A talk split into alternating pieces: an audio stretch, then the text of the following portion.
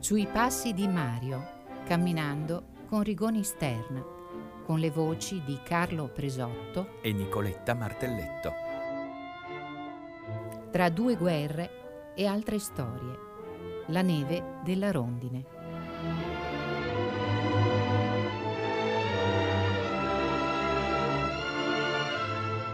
L'inverno se ne sta andando. Sulle rive al sole, la Svalba lasnea la neve della rondine, sta lasciando il posto all'erba che vuole rinverdire, ma nel bosco in alto rimane sui rami dei pecci. Da qualche anno le rondini non arrivano così puntuali come la neve che porta il loro nome. Anche le allodole sono quasi scomparse. Quando eravamo bambini e ritornando a casa dopo aver giocato sull'ultima neve, dicevamo allegri: Abbiamo sentito le allodole. Loro arrivavano per San Valentino e noi, negli ultimi tre giorni di febbraio, correvamo scalzi sui prati, a tratti ancora coperti di neve, scuotendo i campani per svegliare l'erba che stava sotto, gridando un'antica canzone. Scella, scella, marzo, marzo, auf sterzo. Scella è il campano delle vacche e vale come sveglia, sveglia marzo, su, pigrone. Tutte le vacche nelle stalle, al sentire i campani, si agitavano e muggivano, perché credevano fosse arrivato il tempo del pascolo in alpeggio. Erano anche loro stanche di restare chiuse dentro, quando fuori... Invece eravamo noi ragazzi a scuotere i campani e la neve lassù era ancora alta. A maggio sarebbe scesa in mille rivoli e nell'erba cresciuta sarebbero sbocciate genzianelle, anemoni, soldanelle, arniche, nigritelle, che avrebbero dato un burro ambrato e un saporito formaggio. Dalla chiamata di marzo in poi dovevano ancora arrivare, dopo quella della rondine, la neve del cuculo e della quaglia. Ma insomma, voglia o non voglia, L'inverno è ormai dietro le spalle e già si sente l'odore vero della primavera, che è quello della terra che si sgela e va in amore. Sale dal profondo del suolo ed è un odore di vita che ritorna. Sale dalle radici che si muovono lentamente in cerca di alimento, perché riscaldata dal sole, la parte apicale lo richiede. I rami e il tronco hanno comunicato che le giornate si sono allungate, che le gemme sono state gonfiate non dal vento che è ancora freddo, ma dalle cesene che nel riparso verso il nord hanno sostato per riposare, e dai fringuelli che sono ritornati in tempo per riparare i loro nidi guastati dalla neve. I fringuelli e i lucherini sono i primi a preparare i nidi e sono tanto indaffarati che trovano poco tempo per cantare, solo alla sera e al mattino, per salutare il sole. Dopo, quando le femmine saranno sopra le uova a covare, allora per rallegrarle e per comunicare con gli intrusi canteranno Via, via, via, via. Qui ci siamo già. Sì, sì, sì, sì. E continueranno tutto il giorno, quegli stupidi segnalando così il nido alle cornacchie in vedetta, che tenendo d'occhio il momento della schiusa, si precipiteranno a sgraffignare gli implumi per portarli come primo pasto ai loro voracissimi figli. Intanto sono fioriti i saliconi e i loro soffici amenti danno allegria alle api che appena l'aria si intiepidisce volano a raccogliere il polline per nutrire le prime nidiate. Quest'anno, per la siccità, per il freddo costante, le eriche hanno avuto una fioritura scarsa e ritardata. Il nettare dell'erica è di una squisitezza divina, ma non è per noi quel nettare che le api raccolgono, almeno dalle nostre parti. Forse nell'area mediterranea si potrà trovare il miele d'erica. Ma quelle sono diverse e lì non c'è la carnea, che vive sui luoghi rupestri e selvatici fino a 2500 metri.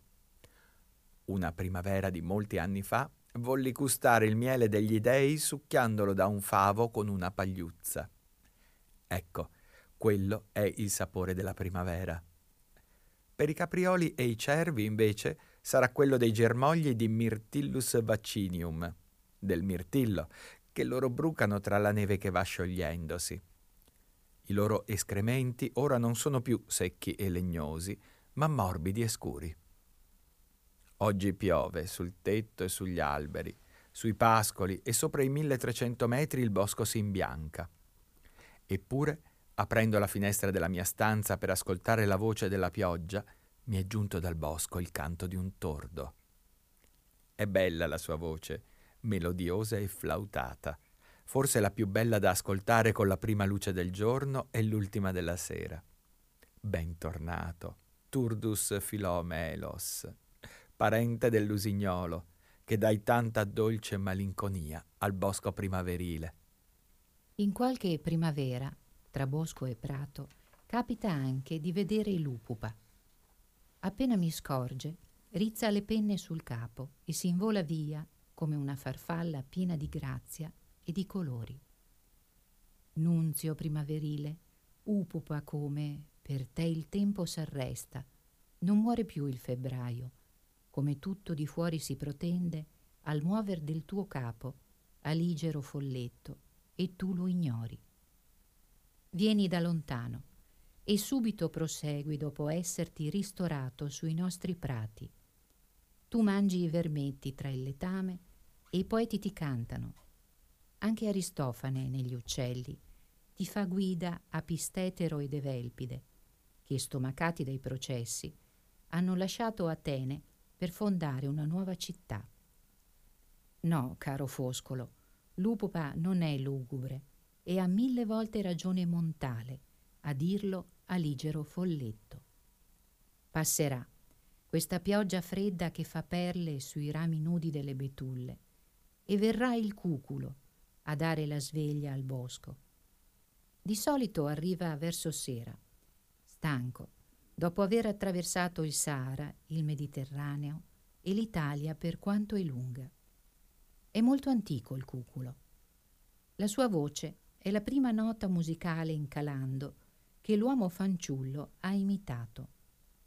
Noi chiamiamo cuco il fischietto di terracotta fatto a sua immagine e che si ritrova anche nelle tombe preistoriche.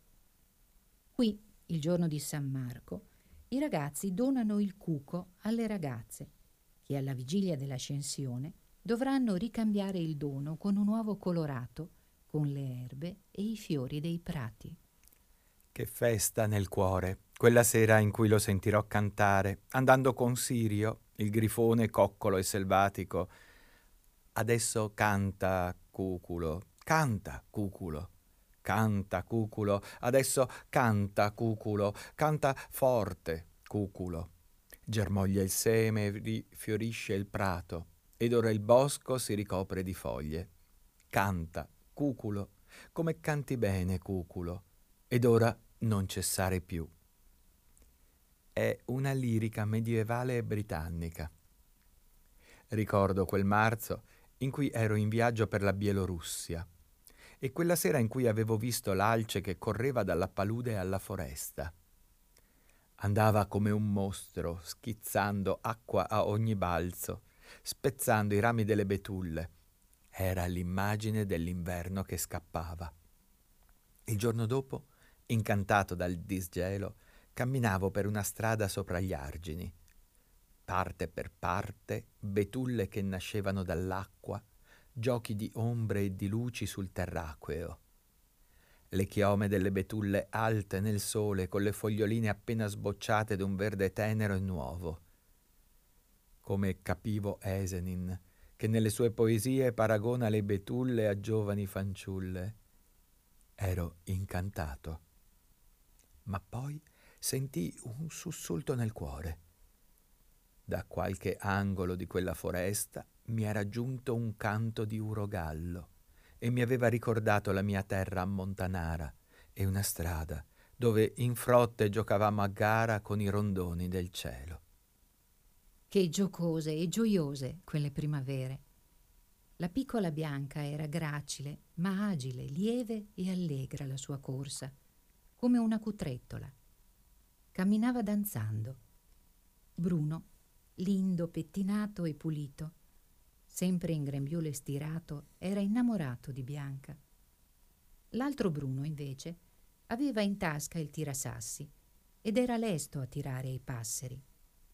Carlo era straordinario nel lanciare lontano il legno a due punte della lippa. Le ragazze in primavera mi chiamavano per saltare la corda, poiché a casa ne avevo di lunghe e di canapa. Non era facile passare nell'arco che roteava, ma Bianca era capace di farlo anche con doppio arco. Entrano nel gioco Lidia, Rita, Elsa, Liliana, Teresina, Gianna, e il vento alzava le leggere gonne come, dice Esenin, la chioma alle betulle.